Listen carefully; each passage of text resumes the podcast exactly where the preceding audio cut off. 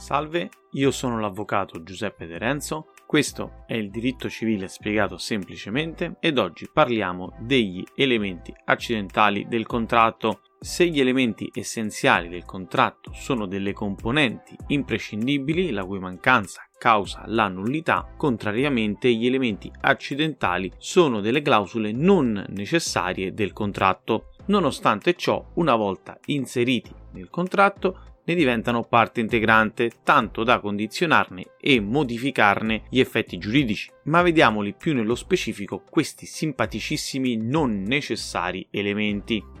Iniziamo con la condizione. Essa è un evento futuro ed incerto che influenza l'efficacia del contratto. Se la condizione sospende l'efficacia del contratto fino al suo verificarsi, si chiama sospensiva. Se invece l'avveramento della condizione comporta la cessazione dell'efficacia contrattuale, essa si chiama risolutiva. Si specifica che il fatto che si deve verificare può essere sia naturale che umano. Un altro elemento accidentale è il termine, il quale è rappresentato sempre da un evento futuro, ma questa volta certo.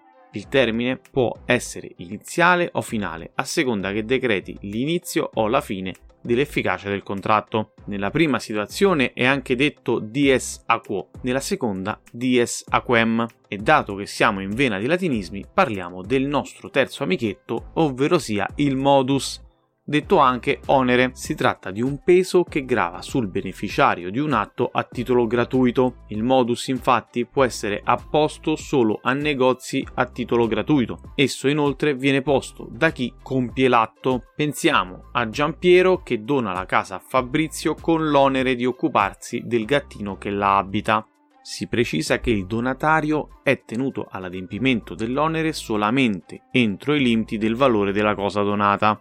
Concludiamo con lo specificare che i negozi giuridici puri come il matrimonio o l'accettazione dell'eredità non sono compatibili né con una condizione né con un termine. Il motivo è che si vuole evitare il sorgere di incertezze in istituti di notevole importanza.